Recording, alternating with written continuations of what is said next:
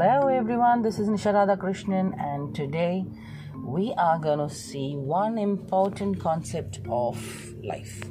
Well, of Edba lifestyle. So that is bar. What is this? B-A, bar. So Edba um, we have B-A-E-R-B-A and that B-A stands for many things. And today we're going to discuss about the best action. So, what are we going to create an action movie or something where you have to, you know, give your best act? Or what is it? But whatever you do, do the best. Anything in life, just do the best. From simple things like dressing up, like driving your car, the way you walk, your slippers, your tie, your sari, or your dress, or your watch, just give the best. When I say best, it doesn't mean or equate to a very costly one. It just means the best that you could do. For example, you're going to wear a sari, iron it, wash it very well, and wear it really good.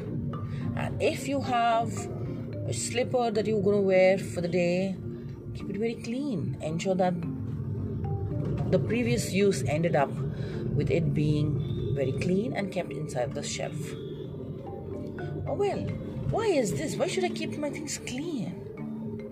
Why should I do the give my best?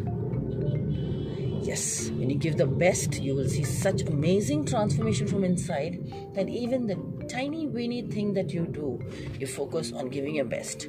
And when you try to give the best, you become the best version of yourself. For example, just imagine yourself being in such a lifestyle where from the moment you wake up till the moment you sleep, each and every aspect of your life is so beautifully um, done. Or well, your duties, your work, your chores, all that you're going to do it in your best. Even for cleaning the table, your your kitchen tables, you're going to you're the way you cook, you know, just making a bread or a dosa is a normal chore. But if you're going to give the best action you're going to add some nice vegetables and some corianders to your dosas or some flax seeds and these sesame seeds to the as a topping for your bread or a lovely sauce. Whatever you make just give it the best. Give that extra one tinge of a little added effort and it's going to make a lot of difference.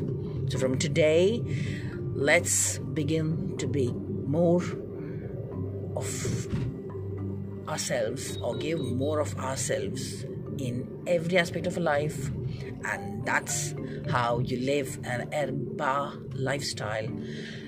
Best action. See you next time and stay tuned. Bye bye